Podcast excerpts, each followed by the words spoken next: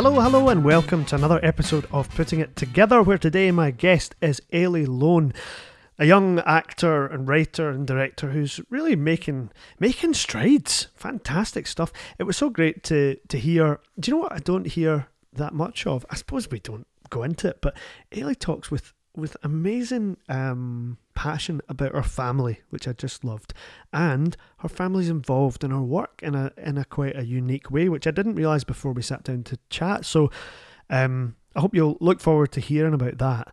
Um, her newest uh, project, which will be coming out at the Tron uh, early next year. Again, more details in the episode, but yeah. It was great to hear how impassioned she is talking about that and her relationship with her family and how that's become a massive part of her creative life.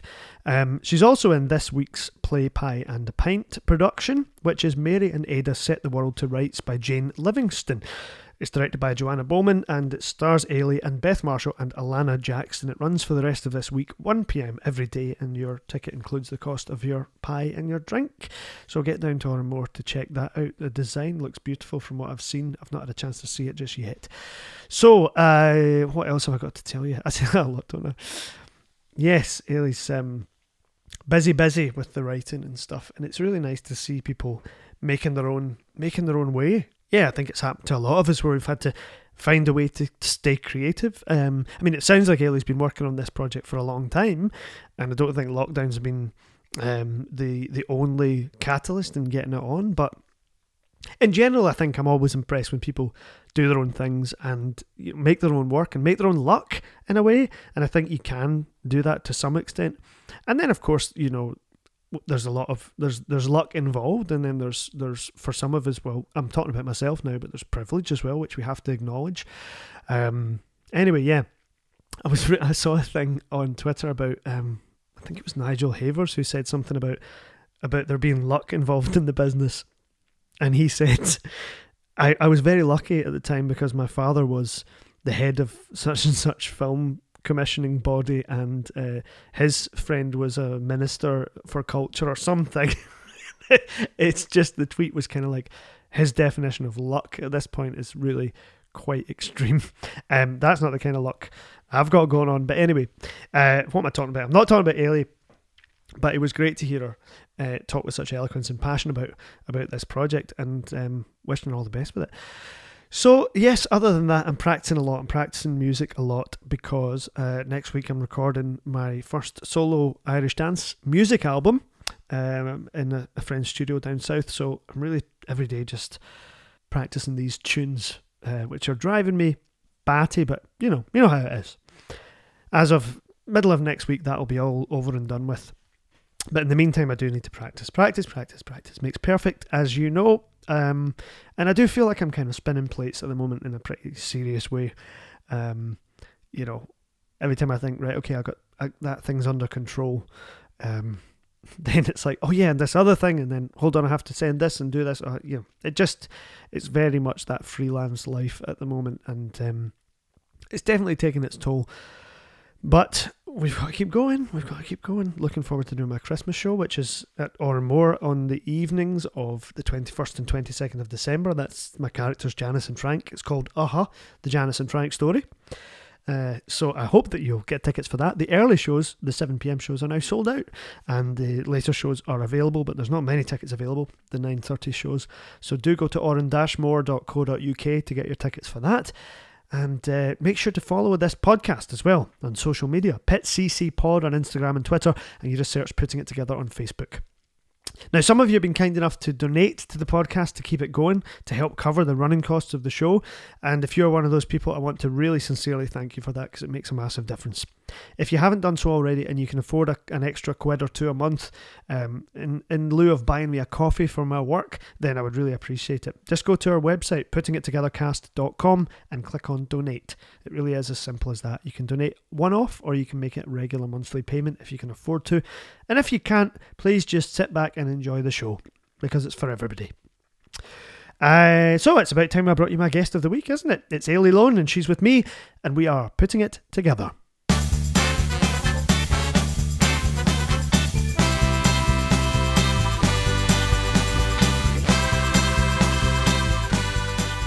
Like now it's kind of snazzy, but Oh, is it? they've done it up. Have you not seen it? No.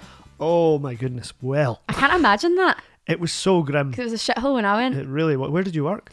New look. New Look. I mean, when I was a kid, they didn't even have New Look. It was whatever's. But Don't that was still have like that. it was Braehead that we went when it was like it was somebody's birthday and we wanted a good present.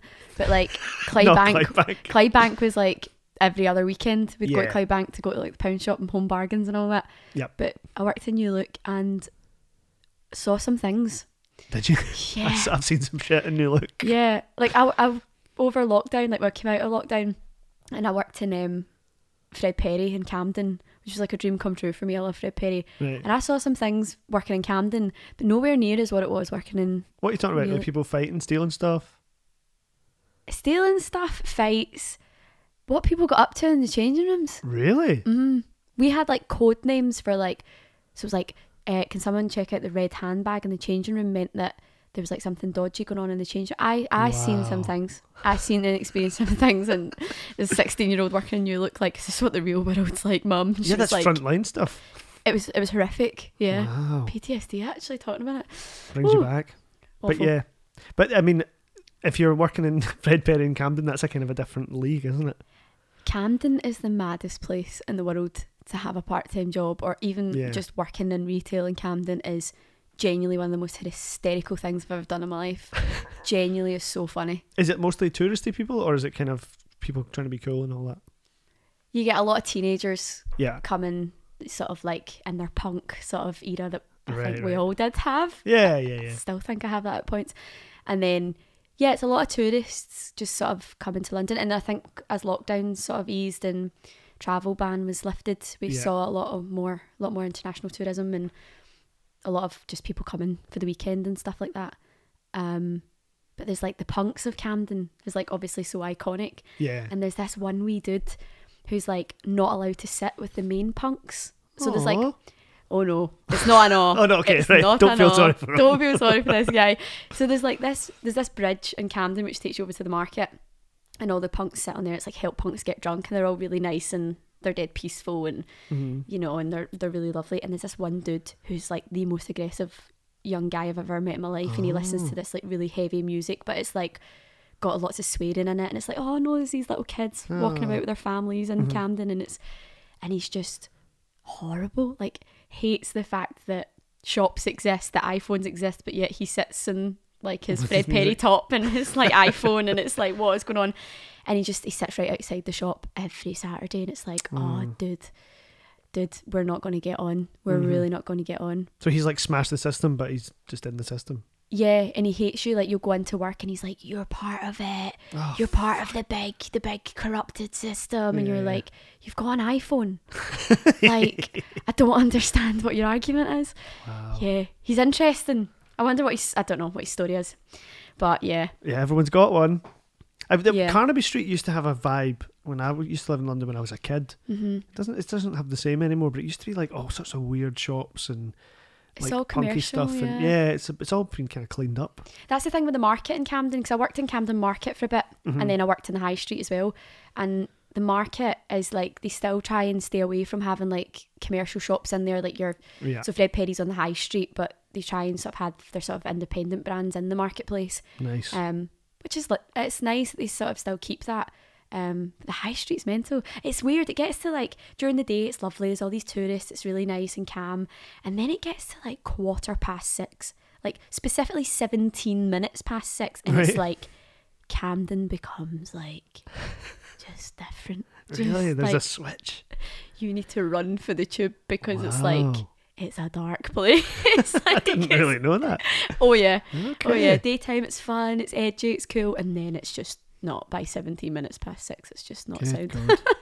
So you've been doing that kind of doing the, the retail day job and buzzing about doing auditions and doing whatever you got to do for a while, haven't you? Yeah, yeah. How's that been? I mean, you've just told me you're going to move back, so hmm that's got to give me some indication of how it's been.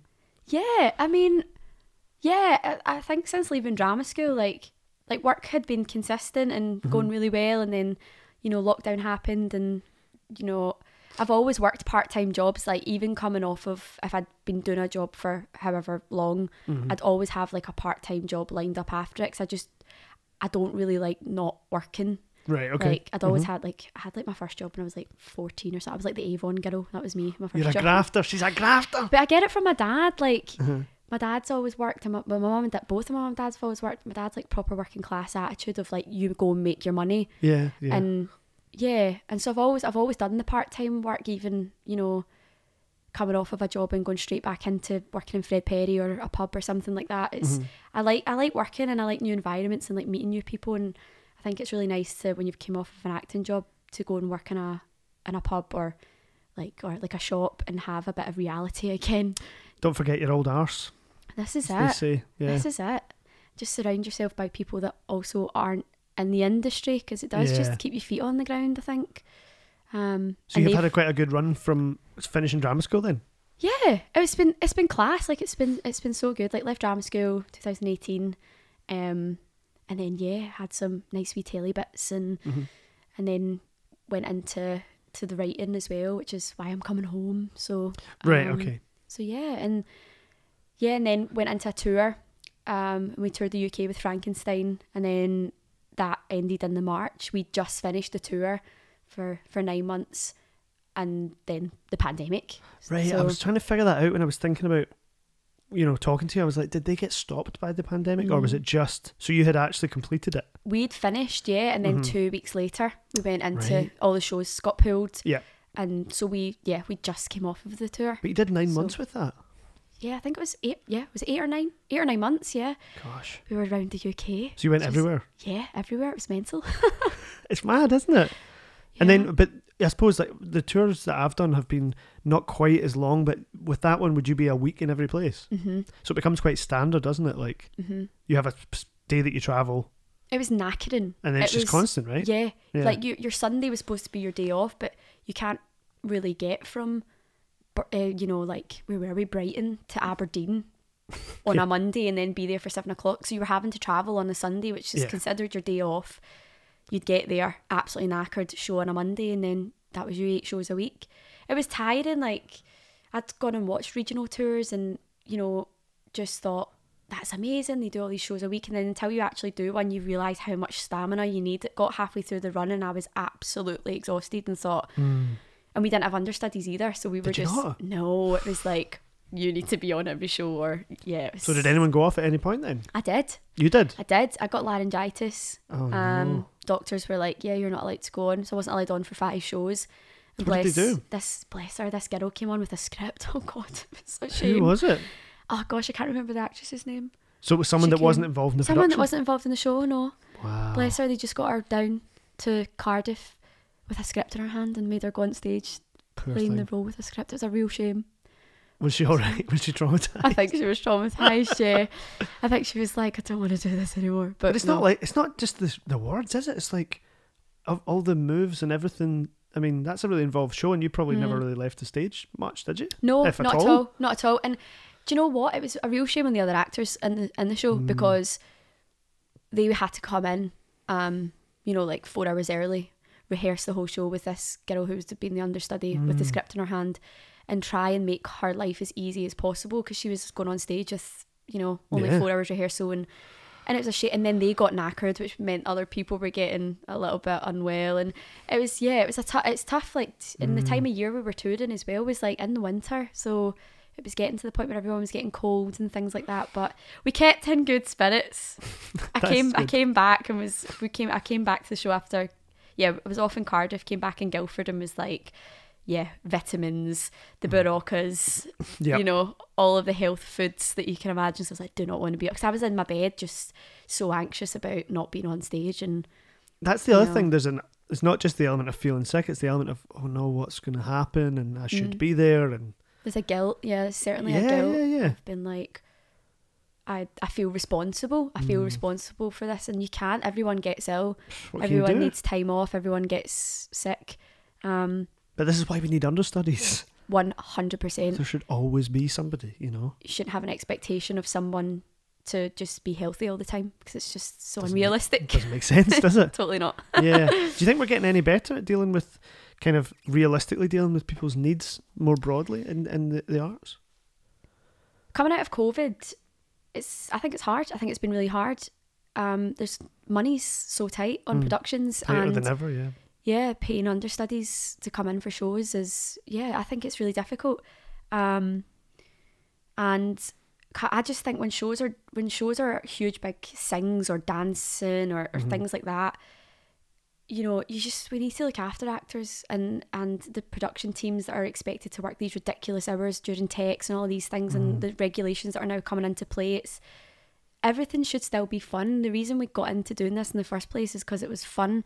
As soon as it becomes anything but that, it's you know the work we do sometimes is you know very serious and Mm. can be drama and all these kind of things, but it's still fun. And it shouldn't be that serious, really. Like, you know, it shouldn't be taken that serious that people start falling out and doing all these things and getting really bogged down in their mind about it and really unwell in that kind of aspect because it's Mm. as soon as it becomes that, it's just you're losing what we wanted to do since we've been kids is run around and you know put costumes on and have a laugh and Dress a, up for mum and dad. it yeah. is, it's a pure privilege we get to do this Yeah. and the creative aspect of it as well like designing a show or you know call it be- being like a sound designer or a lighting designer and getting to bring this whole script to life is it's a proper privilege we get to do this and as soon as it becomes not fun anymore what's what is the point I like it. I like point? it. So you're one of these people that did wanted to do this from a very early age then. Yeah, I was that really annoying kid that made like their whole class at break time perform Annie and stuff. Like, and were you the starring role and the director? And the designer and Everything. the yeah, Right, the choreographer and the yeah. Did you put yeah. on shows for your, your family at home and make them come and watch you? Oh gosh. Constant. My cousins were tortured. Abs- we we laugh about it. There's like, you know, TikTok. There's like, I'm not too good at the whole TikTok thing. My sister's like amazing at it. Like she does Mm. all the edits and stuff. But she sends me videos, and there's one, and it's like, you know, these people, and they're sitting screaming, and the, the captions. Um, when you made your cousins do a show when they visited Granny's house, and I was like, that was me. yeah, totally. they, my cousins hated it. My cousins absolutely hated doing any sort of singing and dancing, and I would be like, I don't care. You're doing it. And my cousin, my cousin Caitlin had this absolutely gorgeous long red hair, and I Mm. remember doing the Little Mermaid one time, but she wasn't Ariel. I was like, I'm Ariel. Even though she was perfect You- casting. Yeah, perfect casting. She had the hair, everything. Yeah. I was like, I'm Ariel, you're Flounder. That's it. And there was no debating about it. And yeah, my family just wanted to watch whatever crappy program was on the telly, and I'd be like, everyone pause it, everyone pause it. We've, we're doing a show. Yep. We're doing a show now.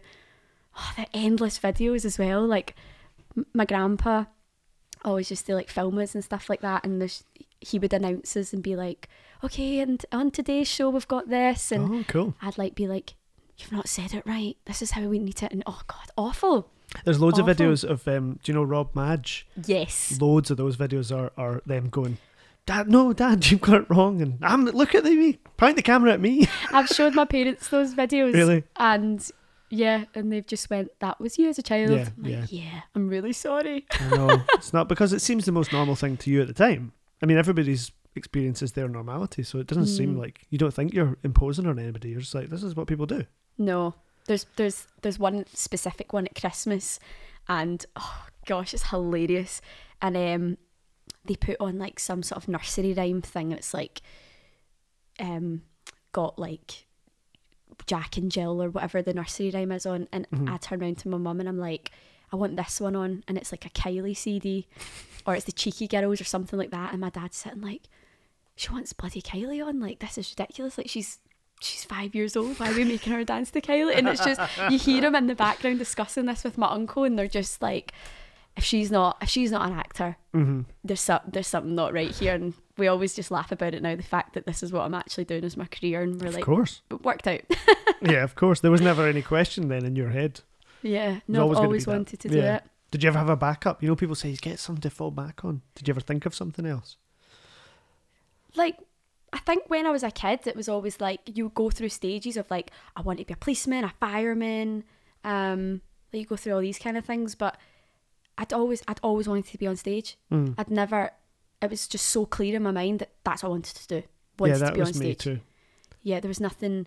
And I, I remember being at, at high school and there always been like, I have a plan B. And me Yeah. just been thinking that was the most ludicrous thing in the world to have a plan B. Because I was like, no, because my plan A is going to work. and that was it. Yep. And just it, it was kind of that little stroppy ch- kid being like, no, no, I know what I'm, I know what I'm doing. I'm having, I'm having plan A, and that's all.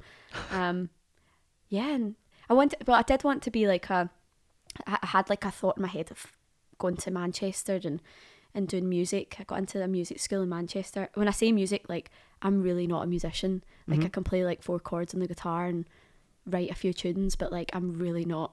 I'm really not a musician at all. And I ended up getting into this music college um, for songwriting. Oh, really? And yeah, I had it in my head that I was going to go to Manchester and like form the next Oasis and live my Debbie Harry dream and think that was me. And as long as you got those four chords, it's still possible. Yeah, yeah, Many people have gone very far with four or less. true. Um, yeah, my tu- yeah, my tunes weren't that brilliant. To be fair, my dad's the most honest man ever, and he's also the most supportive man ever. Mm. And I remember like playing some some music and stuff. He'd be like, "I like that the music's a hobby, and like you could still maybe do a wee band, but I- I think you should still be an actor." You need those people in your life, don't you? oh, he's not afraid, and I Yeah, love it. He's good. not afraid. He'll come and watch work. And tell me that the God's honest truth. He came to see stuff at drama school I did and was like, Eilidh, what was that? really? yeah. Yeah, my parents are like that too. I, I, I had to sort of give them a wee a wee crash course. I did contemporary theatre at the academy, the conservatoire now, and I said, don't don't ask me like what did it mean, Yep. because that's people's first. What was all that about? And I'm like, Mhm. well, you know, whatever you think and all this. This was me just learning. I said, okay, two questions I need to ask you. What did it make you think? What did it make you feel? hmm So I remember mum phoning me like the day after one of the shows. She was like, "Well, last night's show it made me think of um my relationship, blah blah blah, and and it made me feel um a bit annoyed, but kind of, and I could hear her like really trying her best, and I was like, oh God bless you. That's the best bit. Like, I love when my parents go to the theatre, and my dad booked tickets and he phoned me, and I could tell he was so proud because they'd only come to the theatre if I was in something. Mm. If I was doing a show, they would go. They would never ever go on their own. Um, and so he'd, he'd phoned me and said, um, I'm actually going to the theatre tonight. I was like, oh, are you? I was like, what are you going to see? He's like, me and the lads for work have got tickets for Trainspotting. And I was so proud. I was like, amazing. oh wow that's amazing you know he's taken he, my dad's a tailor and he took you know mates in his work you know to go and see a theatre piece i was That's like class. good good good good this is what we like to see um That's amazing. Yeah, I, I kind of I, I buy my parents tickets to see things like that I'm not in, mhm. and we go together. yeah and I'm always it's it's like trying to pick things that that they'll appreciate that they won't just be like what the fuck is this? Because there's Yeah. no point like me forcing them to go and see stuff that I think is great but that I know that they'll hate. Hmm you know that thing that people go and see things that they think that they should see because they think it'll improve them or something? Do you know what I mean? Sitting through bad Shakespeare just because you're like this but this is important. The amount of times I've sat in a theatre and genuinely felt stupid because people around me are laughing at a bit and I'm like, Yeah. I've got no clue what's going on. yeah totally. And I'm like, if I'm feeling that and I went and studied theatre and Yeah. acting and have saw lots of theatre already. And what are my mum and dad going to think when they come this isn't accessible this isn't yeah and it's it's partly why I, that's, that's why I love theatre. And you know my, my dad and I have worked on this show that we're doing at the beginning of the year. Well, six years it's taken us to write this story and a huge reason why I wanted it to be in Scotland first and it to be written the way it's written is because not enough working class folk go to the theatre because there is still this stereotype of oh I just won't get it. Yeah. It's all that Shakespeare stuff. It's not for me. And and when I've turned to my dad in theatres that have pieces that have really affected him, you see how moving it is. Mm. And you go, Oh, if we could just get more lads and lassies from those backgrounds in to experience this, how amazing would that be? And it isn't it isn't a stereotype. The stu- stuff that I've seen um in theatre that is so accessible is awesome and it's just this stereotype needs to be extinguished that oh it's not for me i won't get it Yeah, absolutely. And but you're talking about people who've always had that idea and um, have grown up with the idea that it's not for them. So it's really hard. Those are like well trodden neural pathways. They see a theatre poster or they see and they think opera, ballet, it's in French and I won't get it. Mhm. You know, it it takes a long time to dismantle those ideas. yeah i think it's important we do so Yeah, and Panto's It's- great for that.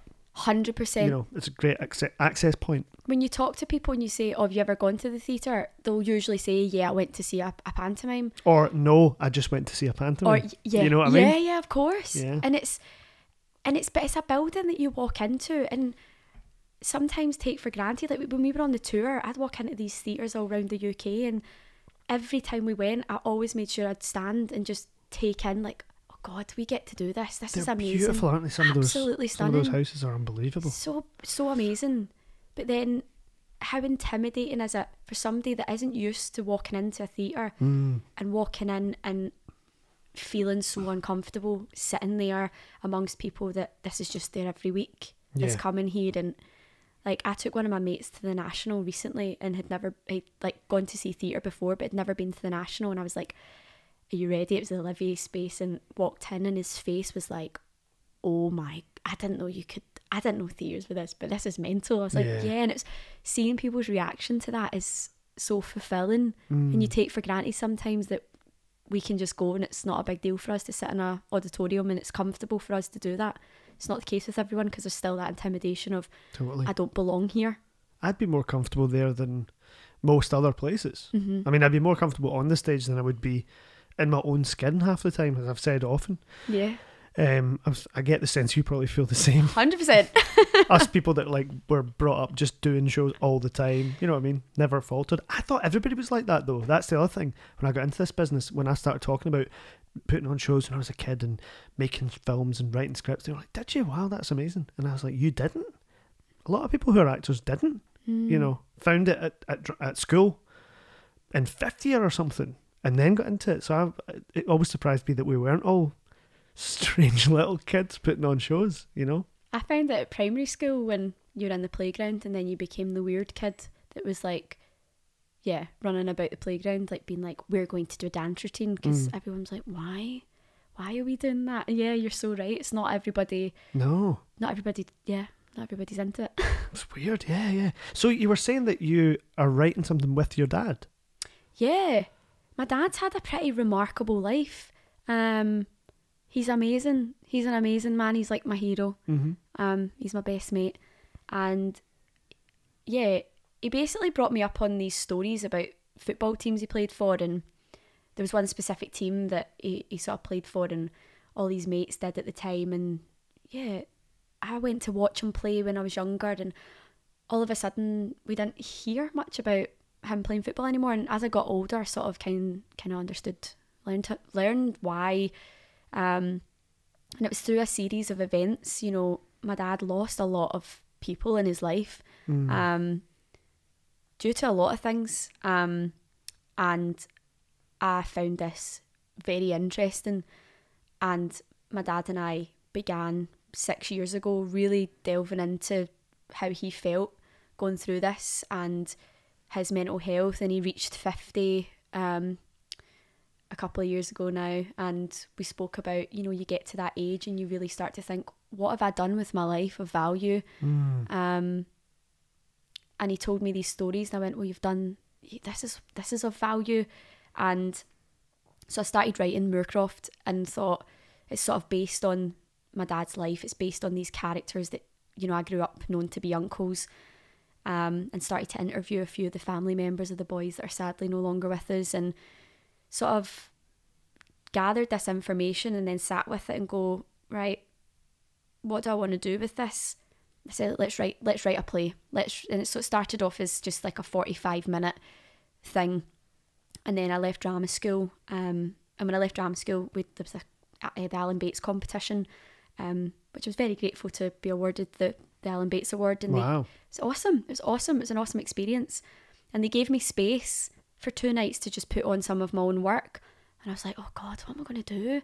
I was like, oh, I've got this Moorcroft thing, this Moorcroft idea maybe I could do that. And I had a bunch of Scottish mates in London, and we all got together and we rehearsed the play in a week, put it on, invited a friend along to see it, um, and thought, "What did you think?" And he said, "Can I pass the script over to a producer of friend of mine?" And it kind of tumbled from there Right. into six years later. We're at we're at the Tron and we start rehearsals in January, and it's been absolutely mental. My dad finds it all so bizarre and just he's so humble and all of the all of the boys that the characters are either based on or there's, there's things that the boys have said that have turned into be characters um they all just find it so bizarre because like why do you want to write about us yeah. We didn't do anything interesting and it, they did. Mm-hmm. Like when you see the show you meet the characters you realize that they are they are so interesting and they they did some pretty remarkable things and we as an audience have some pretty big lessons to learn from watching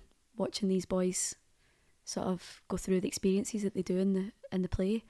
It's it's been a journey it's been mental. It's mad having my dad sit in the company of someone that plays a sort of you know version of him Yeah. and him go, oh my god, that's because the character is called Gary. A lot of the names in the show have been changed because they're you Right. know versions of people or they're sort of maybe fabric. The storylines have been fabricated a little bit Mhm. um, from things that the boys have said or maybe their lack of understanding of of the times that they were grown up in have created sort of characters as well.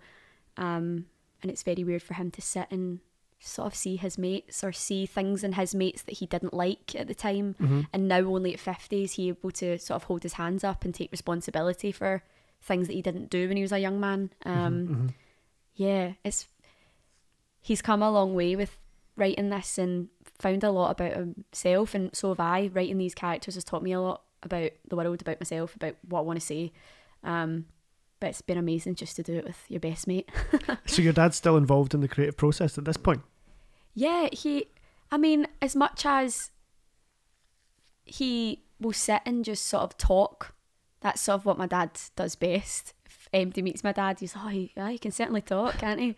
Oh, so you're But- you're sort of shaping what he says. yeah, he'll, kind of he'll just say things, and out of that, it could be one line that he said has turned into a full storyline. Right. um, or he'll say a opinion that the boys had at a, a certain point of their Mhm. lives, and that has then turned into a full storyline as well. And um, in terms of the creative process, it's just at every point my dad's been able to come in and see see it. Or I'll run down the stairs and be like, okay, what do you think of this bit? And I'll read him a section out, and he'll go, yeah, that's it. You've got that bit now. That's how exactly how the boys would have sounded, or that's how they would have said that, or oh, that bit's a bit too harsh. Mhm. I don't think he would have been that harsh if this character was like that. And so he is like he's like he edits it with me and Right. and yeah, and at every point he's been encouraged to come in and see the read through or hmm watch the development week or yeah, see the boys hopefully in their costumes for the first time. So it's I don't ever want it to be a shock for him for him to come and watch it and see things in it that he's maybe said and not expected to be in there Yeah. Sure. Or- sure. you know, especially with his character, because that you know you see him at fifty years old, and you see him go back in time and try to sort of relive his youth, which is a very vulnerable thing for you to watch happen when it's your story. Definitely. Yeah. So yeah, I didn't want him to come and sort of see it at any point and be shocked and be going, "Oh God, you've put that bit in." Oh, that's quite triggering Yeah. for me. course. Yeah. Yeah. Um, I wanted him to always just be fine with, fine with the the version that we've created, and he's just fab. He's so funny. He just he said to me last night, he was like, um, so I don't want any like paparazzi coming up to me or that, you know, in the middle of the street asking for my autograph and stuff. And I was like, oh my god.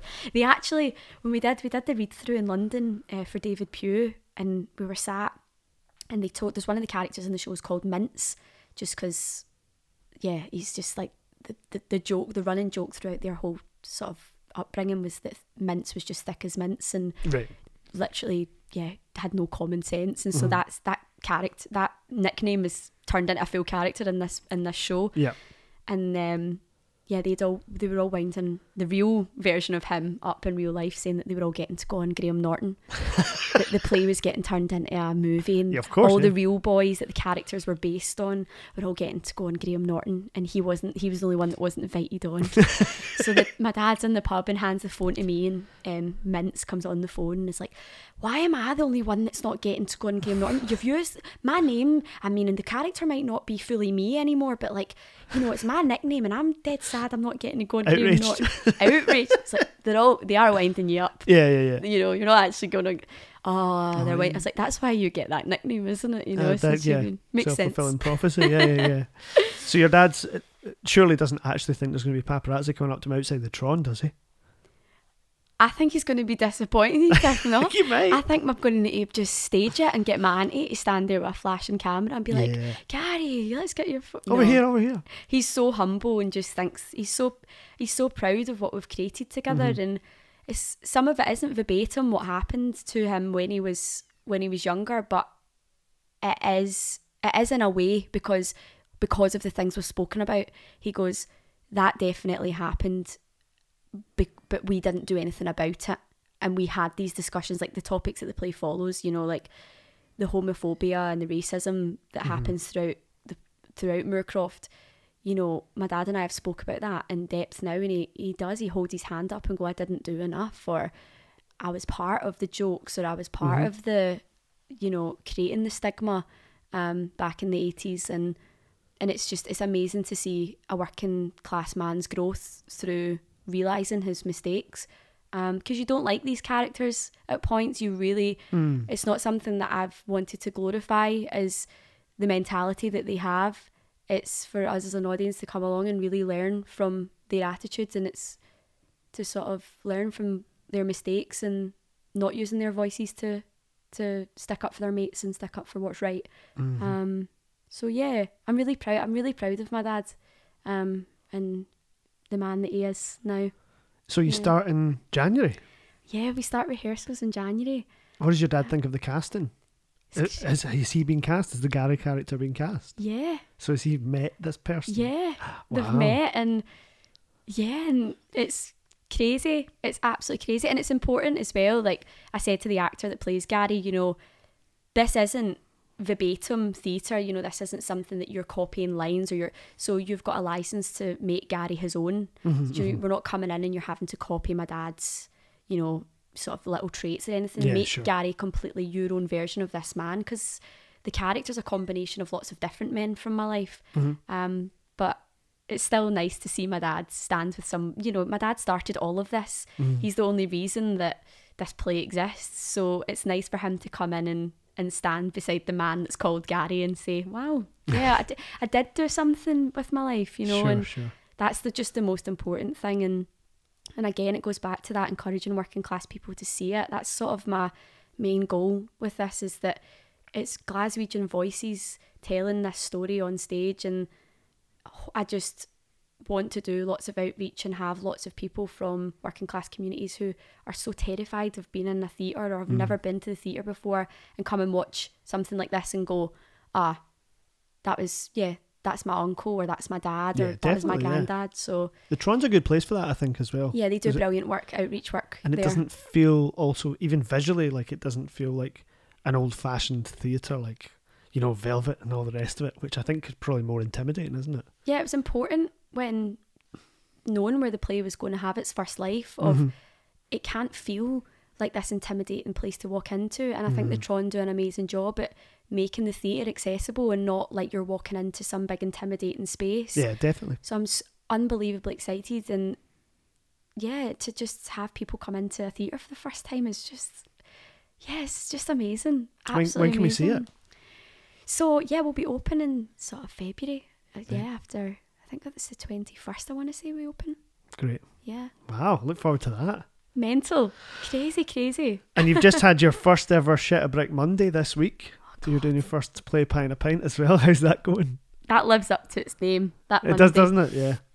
yeah really well really really Good, well good. it's lovely. It's it's been an absolutely brilliant rehearsal period, um, and we've had so it's um, Mary and Mary and Ada set, set the oh gosh, I can't even get my words out now. Mary and Ada set the world to rights, um, by Jane Livingston, who is an she's fab. hmm She's a fab woman. I don't know her at all. We've had her in the rehearsal room, um, for the two weeks, um, and Jo Bowman's directed it, who is an absolute brilliant director. She's fabulous. She's so detailed with her work as well, and yeah, she's great. And the other two ladies in it, um, Alana Jackson and Beth Marshall, were hilarious, hilarious. All female company. Yeah, Director, writer, cast, designer. yeah, it's Everything. been fab. It's Great. been absolutely fab. Um, and we've had an absolute joy doing it, and it's a period piece as well. So to do a period piece with quite wordy Yeah. language in two weeks was a challenge. Yeah, a it's a real big challenge. ask, isn't it? Yeah. Yeah, and it was good fun. It was, I'm dyslexic as well, so I was like, oh gosh, am I going to be able to do this? Like, Yeah. it's such a short rehearsal time and it's a period piece and the language is hard for me to sort of pick up quickly. Um, but we've, I think that we've had such a laugh doing it that it's just been, it's been fab. We've had such a such That's a great so time. good. So Is it going somewhere after this week? I don't think so. I no, don't think this so. is one of them. This So, I mean, some of the them just go, and some of them, yeah, Yeah, we've just got the week, the week in Òran Mór which is just yeah, it's amazing walking down that staircase into the theatre and seeing yeah. all of the people that have done shows there, and It's amazing, it's isn't it? just fab. It's so fab and such. We we were talking about you know lunchtime theatre and other people that ha- that don't live in Glasgow or have never seen a show there or are like, so what? Just plays go on at lunch and you get a pie and you get a pint and it's like What? that's the most Glaswegian thing I've ever heard. And you're like, yeah, yeah. Is it attendance? Uh, yeah, yeah, it can be. yeah, but it probably will end up being. Yeah, yeah, yeah. And do you get tomato sauce? Yep. Do you get gravy? Mm-hmm. What about what about one of my mates was like, oh, but I'm I'm like I need a gluten free version. Oh, sorry, mate. No, we can do vegan. We do vegan now. Yeah, do a vegan one, but unfortunately, Full of gluten. yeah. He's like, oh, I can't get the pie then or the gluten free. I was like, nah. My dad actually came on Monday, um, and he ate my mum's pie because she didn't want the pie.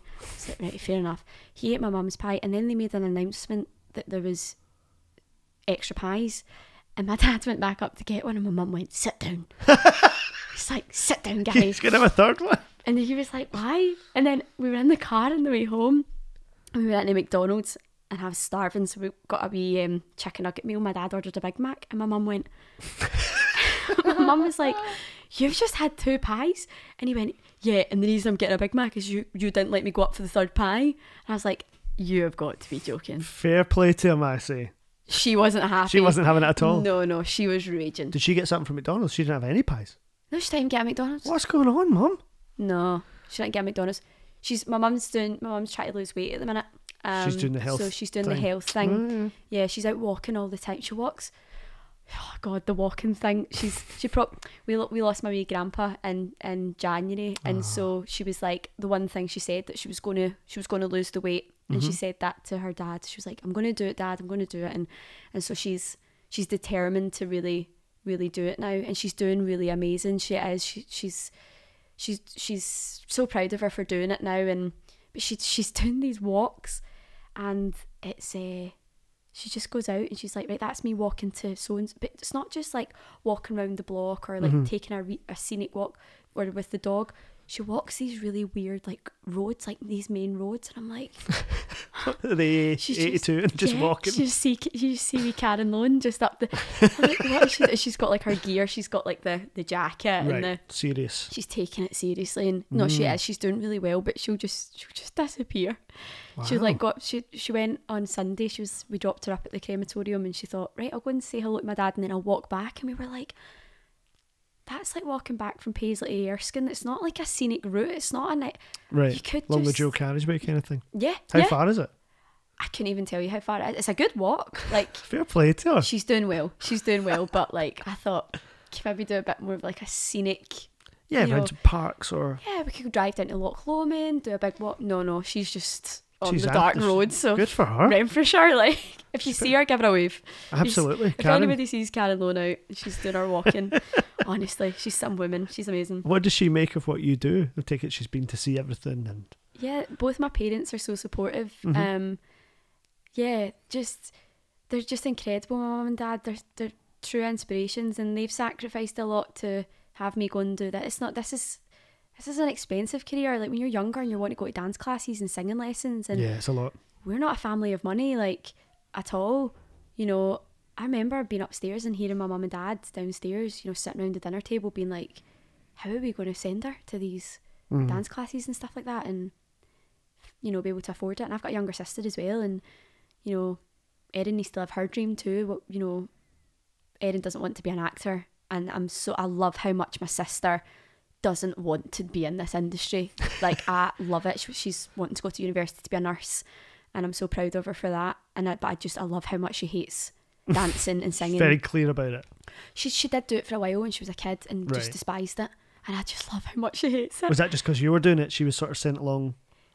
She she kind of liked a wee bit of dancing, and my mum Mm-hmm. thought, "Would you like to go to a dance class?" And you know, Eilidh does some dancing, and she she was like, "Yeah, I'd like to do it." My mum and dad were never parents that would force you to do anything you didn't want to do. Yeah. Like, I, I took up piano for a while, hated it, and they were like, "Right, well, you don't need to do it anymore." Mm-hmm. If I was to turn around tomorrow and be like, "Oh, I don't don't want to be an actor anymore," my mum and dad would be like, "Oh, that's a shame, but if it That's doesn't okay. make you happy, that's absolutely fine." Um, so you know they weren't going to force Erin to pursue the same career Yeah. because she just bless her, she hates it. she absolutely you couldn't pay my sister to go on stage. Did she come and see it. stuff? Yeah, and she's very honest. Is she? Mm-hmm. What kind of things has she said to you? She's just like, that's awful. I won't ask what she said it about. She's come to see me in some funny things and just she won't say it as bluntly as that. I'm being a bit harsh, but she'll just go, yeah. My dad's really like blunt about it, which I really love. Yeah.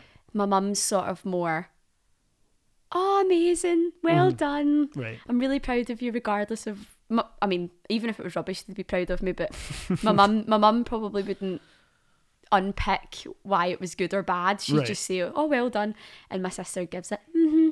and I'm like, "Okay, I can tell by that she didn't like it." Or, but my dad, my dad and I, he goes into the detail of why he doesn't like something, which I love. I love. And what is? uh, Do you think like does he have? Has he developed a vocabulary for that like over the years, where actually he's saying stuff and you're going, I totally know what you're on about. Yeah, I love it. Both pa- That's so both cool. my parents have. Yeah. Yeah. I love it when they start talking about theatre in a way that's like they'll talk about the set design and they'll talk about the lights and I'm like, oh wow, you're really seeing this as like a, a full piece and The not just. Yeah. focusing on like, you know, one aspect of it. Um, which is just amazing. It's Yeah. amazing and yeah, you hear them sort of even if I'm going for an audition or something like that, and they're like, and have you printed your sides? And I'm like, Oh, oh, that's cute. I've not, I've never. Ta- my sister, she helps me with my self tapes if I'm at home because Mm-hmm. she's brilliant. She just reads the lines. I've never asked my dad because that's just not. No, no. I would never ask Gary to help me with a tape. I Are you asked my- scared he would act?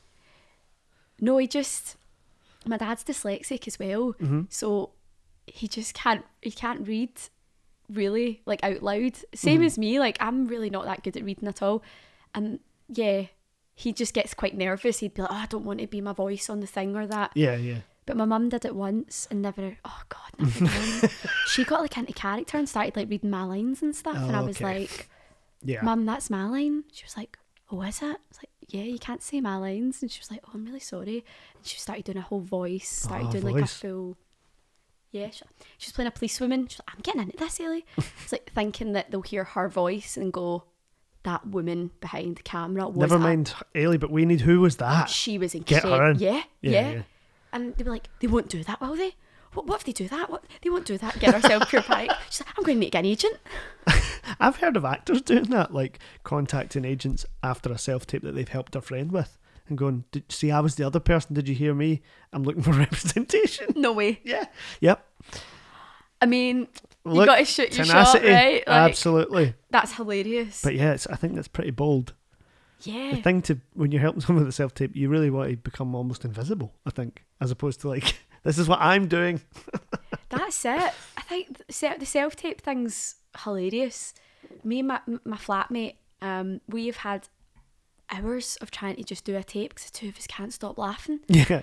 Like when it's just something ridiculous, that the side will be like, and he he got a tape through and he had to pretend to chop somebody's head off, and it said specifically in the directions, make sure that you follow the action right through to the end of the So you do have to edition. mime the whole chopping the head and he bit. did. And it honestly took us so long. The two of us were just in stitches, in stitches. Uh, what a laugh we had. Brilliant. Wow. So you're going to move back up, obviously because of well, partly because of Moorcroft, and then uh, are you going to be involved in the process of that, or I guess once it starts rehearsals, will you be kind of backing off a wee bit? So di- directing the piece, Oh, you're directing it. yeah, Oh. which is unbelievably. I've always wanted to direct. When I was at drama school, I did quite a lot of directing and short films and stuff like that. Um, we'd set up like a film company when I was at drama school, and um, I've just I've always wanted to I've always wanted to direct theater and when Moorcroft the opportunity to direct Moorcroft came along I was like this is my baby I've worked on this for 6 years like I know how the piece should be um and I'm just I'm thrilled. I'm so excited. I can't wait. And yeah, and I'm just unbelievably grateful that the Tron have given me this opportunity. It's my it's my first piece to Mhm. Yeah. yeah, it's just it's amazing that a theatre's sort of taken yeah, taken taking me under their wing really and Mhm, given me an opportunity to put on my first piece of work because it's so it is so hard like we're under no illusion to get your first job or your first directing job your first acting job or things like that it's it's a long process to get your work seen Yeah, Um, definitely. Yeah. and this has been six years like this isn't just something that's just appeared and then someone's picked up like it's been six years of you know me working on it and then sending it to people or you know redrafting it deciding what i want to do and all these kind of things so yeah we're just i'm just so excited to be in the room and what an unbelievably talented bunch of actors like and you get into i'm getting to work with my mates as well like some of my mates are getting to be in this production they've been part of it since six years ago like ringing Oh, my mates right. up and being like here i'm going to do this little 45 minute thing you, it's unpaid i'm sorry it's unpaid but do you want to come and do it and now they're getting paid for it and that's just like That's what you want. that's what you want Yeah. being able to turn around and give your mates a job it's like just fantastic Mhm. so do you have a, a next piece burning ready to be written? Do you think, or is there an idea floating about? yeah there's a few Really? A, yeah i've got a few i think i've started to kind of piece some ideas down but i think until moorcroft's out the way Yeah. you know i'm going to kind of finish moorcroft um and yeah take some time to just be like right it's done now um Mhm. I think once my head's clear of of that, I can sit down and really start start the next the next one. But there's a few, yeah. My dad my dad comes up with ideas all the time. Does he really? Yeah, he'll ring me up. I, if I'm not in the house or I'm down in London, whatever, he'll ring me up and he'll go, So there's a man, not even a hello, it'll just be, So there's a man and it's his daughter and I'm like, Oh God. And I know I'm on the phone for forty five minutes while he tells me a plot line for this for this show or this TV series or something. Some of them Are they good? remarkable. Yeah. Some of them I'm like, No. No, But they Daddy." can't all be winners. I know I said that to him, but I don't think he likes that. No. I think he's under the impression that all his work's going to be like, you know, BAFTA award winning. Yeah. I think if he had his time again, you know, and my dad was given the same opportunities I was given, he'd have been, you know, a brilliant director or a writer. Mm. Um, he's got such a, he's an amazing storyteller, my dad. Hence why, you know, we're here with Moorcroft. But Yeah. like, he's he's a he's just brilliant, and I think, yeah, having having given the same chances I was, I think he would have done something creative. Um, But we still getting to it in, in a roundabout way. It still happened. Yeah, that's very Yeah. true. I started true. doing skits kind of loosely based on my mum. And uh, I get all my ideas from stuff she says. Mhm. But then when she realised that, she started phoning me up with ideas. And then I would be like, no, you need to just be yourself. What does she think of that? Because the stuff that you put on as well is so successful and so many people see it. Yeah. Does you know? Does she watch them and be like, She loves it. "Does she? Oh, she joined that. Twitter so she could follow me. She Really? follows one person on Twitter and it's me. oh, that's so lovely. So she just goes, opens Twitter and looks at my timeline and sees if there's anything new. But what will happen is I'll be there for dinner on a Sunday, and then later that night a video will come out, and she'll be like, "Oh, I see, right?" Because she's told me some story about her pal went to the hospital and she didn't get seen for four hours and whatever it was. You know when people in Glasgow go to the hospital, they always tell you how long they waited. Four hours, four hours in that casualty, unbelievable. So that type of thing, it'd be a little thing like that. It would be the seed of an idea. But then she's she got wise to it, so she would phone me up and go, "So what if?" And she started saying, "What if you need bits of costumes? I've got this scarf that would be great." And I'm like, "No, no, She's no." costuming, is She's it? Oh, trying- I love and it. I said, "No, no, no. We're not doing costume. I'm not going. I'm not in drag. That's a whole Does she different give you the thing." glasses though? No, they're my glasses. They're your own glasses. Yeah, so I wear Oh. them properly up up the top of my nose when I'm actually reading. I'm supposed to wear them all the time, Oh, really? and then just pull them down to be Janice. Dead easy. Minimal effort, you see. Is your mum's actual name Janice? No, no, Oh, she's okay. Susan. Oh, that's hilarious. Because honestly, we have watched them as a family so many times. Really? Because my mum wears her glasses down there. She'll say things like Janice, and we'll go like, "Mum, you're Mums being do. Janice." Yeah, the mums do. She she's so funny because she she thinks that your Janice is our neighbour, but Mm-hmm. she doesn't realise that she's the same as our. We go, but Mum, that's you as well. She goes, Yeah, no, it's not. It's not. And you go, you're doing it now. it's like a, it's a, and my granny's the same. It's like there's something in Scottish women that Oh, we have this like. I don't know what like, it is, but when I love it. Maybe I've already. I don't know. I, f- I find myself sometimes like I'll speak and I'll go, oh my god, that was my mum. Mm, oh yeah, That was my Yeah. mum there. And my mates have started doing it as well. They go, all right, Karen Loan. And I'm like, oh. and that's not a bad thing. If I turn out to be like my mum when I'm my mum's age, I'll absolutely take it. But there's something that you go, oh No, God, I it's sound spooky. like it's mum. like I'm getting older. I think that's the thing. When you find yourself walking up the dual carriageway to get home, oh know God. you'll know your Karen Loan. See that? Oh, oh, I can't. I know. Bless her. What You've got shame. time yet. You're not quite there yet. Oh, wee Kaza. So good luck with the rest of the week. Thank you. Still Thank got a few more so shows to go. One one p.m. every day. 1 p.m. every day. Pies, pints, Everything you want. some period drama. We love it. Pies, pints, and period drama. There you go. That's the new title. That's the new title Sorted. for Òran Mór. And good luck with Moorcroft when it comes round. Can't wait to Thank see it. I know. I'm excited to have you along. It'll be su- super fun. Thanks for coming to chat to me. What a Thank joy. you. Thanks for having me.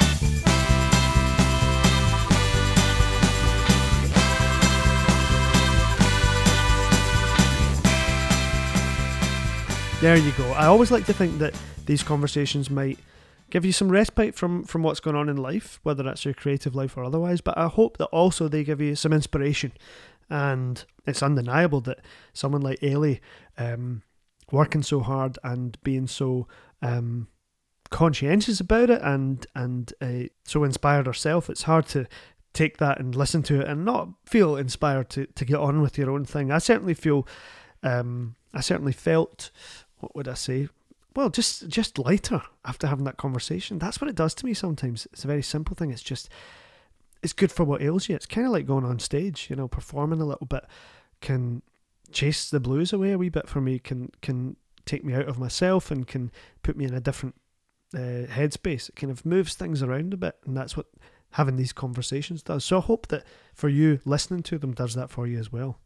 So remember, follow us, Pit CC Pod on Instagram and Twitter, Putting It Together Cast on Facebook, or just Putting It Together on Facebook, I should say. But if you want to donate to the show, you go to puttingittogethercast.com and click on the donate button. So I'm going to leave you until next week. I'm bringing you a brand new episode with a, another guest and another creative conversation, and I hope that you stay safe and well until then, and creative as well. You keep going. It, sometimes it's like trudging through treacle, isn't it?